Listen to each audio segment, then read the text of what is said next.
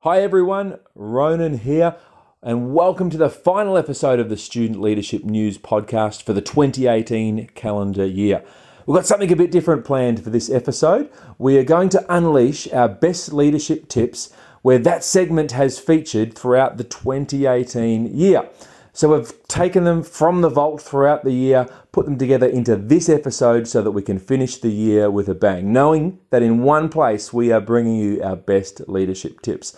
So I hope you enjoy the rest of this episode, and we'll be back live with new episodes in 2019.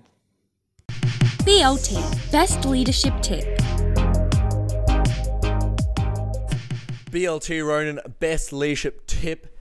The name of the sandwich that we both enjoy. Love bacon. a BL, BLT. Bacon, lettuce, tomato. Get rid of lettuce and tomato, and you've got the best thing in the world. just- that doesn't work. This segment is called bacon or best. Yeah. Needs the LT to make sense. It does. So BLT, best leadership tip. What is your best leadership tip for these students? Okay, something I've been thinking about recently is delegation. Okay. People often use the word delegation, and my tip is to know the difference between good delegation and bad delegation. Let me explain it a bit more. Yep. Like, if I say the word delegation, or if I ask you to explain it simply, what would you say delegating is? Okay, I reckon delegation is simply just asking other people to do things. Maybe asking them to uh, contribute towards a task, but you know, really just trying to get them to be involved in something, asking them to do something. Yeah, and that's a simple summary, and you're 100% correct in that. I think what I've realized bad delegation is is when people say, "Oh, you know what? I'm going to get other people to do tasks on my list so that I don't have to do them." And now that I'm a leader or a good leader is someone that doesn't have to do anything, they just manage other people doing things. And so it's it's an approach that's done really poorly often when it's just about offloading my responsibilities on other people.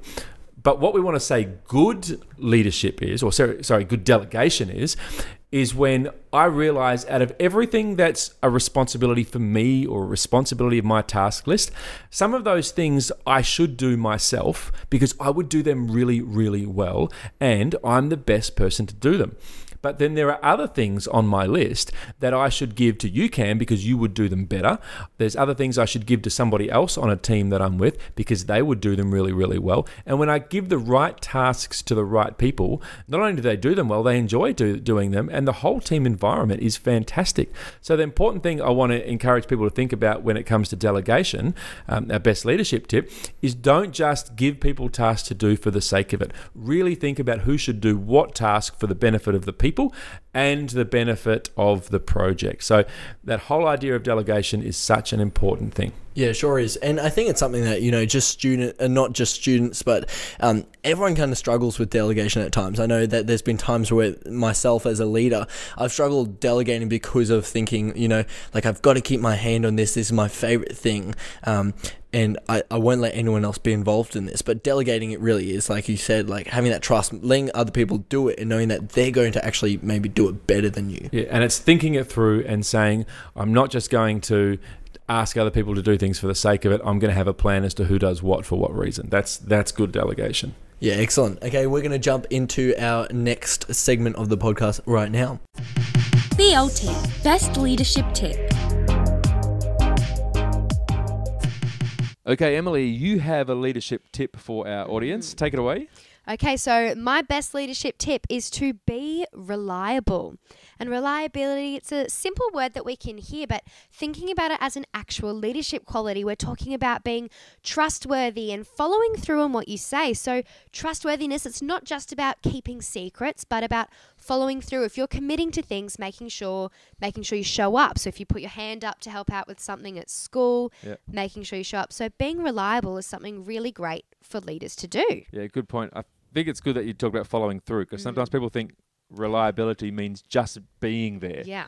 and being there is the f- is first part of it, but the following up is another thing. I think it also helps Yeah.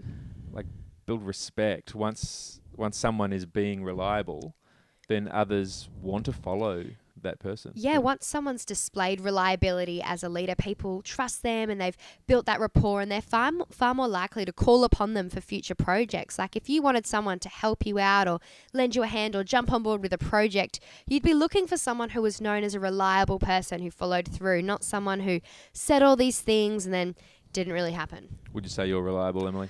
I try to be most of the time. What's the hardest thing about being reliable? Mm.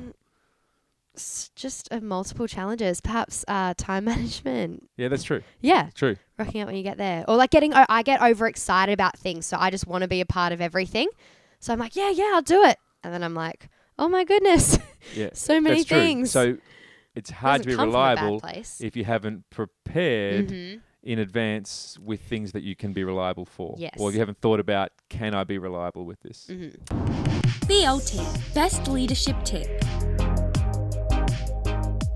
Yeah, best leadership tip for this episode, Ronan. Um, you've got a pretty exciting tip you wanted to share with me. What is it? Yeah, it's um, a straightforward tip, but I'm excited to be able to illustrate this tip live on the podcast. Okay, the tip that I want to suggest for student leaders is when you're planning activities that you want to lead at your school, try and keep them as simple as possible. We often hear student leaders talking about extravagant plans. Things are going to take a lot of time, money, and planning, and often they never take place. But we want to suggest that you keep things simple, certainly simple to start with, and often simple is all you need. If you're looking at uh, activities around your school to get students involved in things, to create activity at lunchtime at your school, whatever you're trying to achieve, try and keep it simple. Okay, can I demonstrate it for you, Cam, with a game right now? Yes, let's do it. Okay, it. you think about when people are often on long journeys, you're Yep. forced to play simple activities, simple like us. games. Yeah, that's it, pretty simple. Okay, we're on this journey, and uh, you know, I Spy is the old favourite, but we can do better than that, all right? Okay. I want to introduce our podcast listening audience to the Clinker Challenge. Okay. So, the advantage of watching this on the video version right now is you will see me holding up a packet of Cadbury Clinkers. You just okay? pulled them out of nowhere. They're ready to go. And uh, the clinkers, they are like like a large chocolate bullet. We'll go with that. And on the inside is either a uh, color green candy, or color yellow, or color pink. It's one of the three. The way that clinker challenge works, Cam, uh, you will have to declare first whether you think you're about to bite into a clinker that is yellow, green, or pink. Then you will bite into it, and you'll claim the point if you get it correct. Okay. Let's do three each, see who wins, okay? Okay. You go first. So I've got my clinker. Yep. Um, I bite into it. What do you think it's going to be? Oh, You forgot! Ah. I said the game had to be simple. You just want an extra clinker. Okay, that means that's You not me. Okay, so now we actually start. I'm going to claim this one as a green one, okay? Yellow. Ah, okay. Got to finish it. No points to me. zero out of one. Yeah, Okay, you go. Grab a clinker. Round Okay. one, Cameron. Uh, pink. Yellow again. Oh, Okay, yeah. round two, Ronan. I'm going yellow this time. Pink. Ah, haven't scored. Um, green. Yellow. Is is anyone going to score in this game? I'm going pink again here. My last one. Pink! Yeah! For the win. Well, for the tie again. yeah, if you, don't, if you get this wrong, I win the game. Green. What was it? Yellow. Ah, My, so my third yellow. they're yellow in a row. You'd think I would learn and go yellow, but no. Yep, I deliberately tampered with the pack beforehand. no, so I win one, uh, one nil.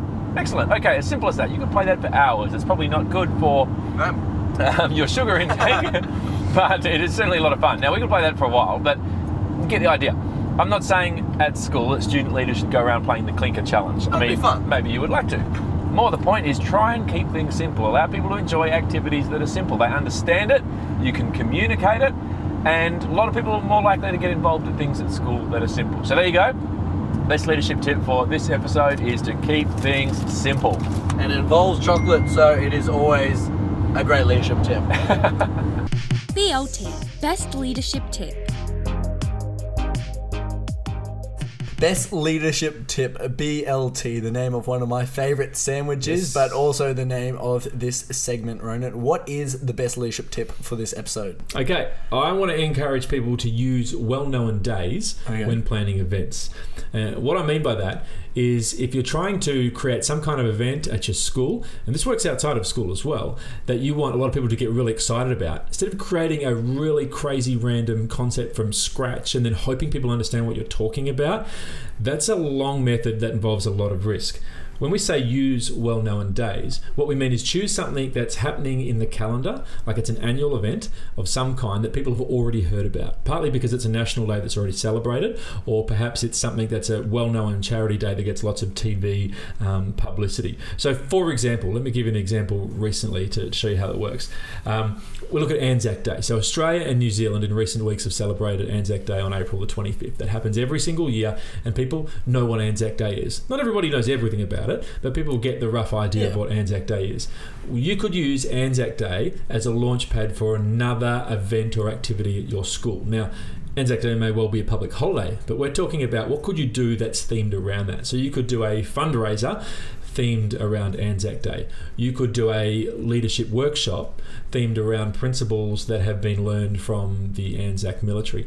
So um, uh, you know the AFL, right? Like Yep. the AFL footy. So some Yep. people in some states are right into it. Um, like where you're from, don't know if they're into it as much, No. but it's it's a huge uh, it's a huge competition. Has hundreds of games that are played every year, but they have one on Anzac Day every single year.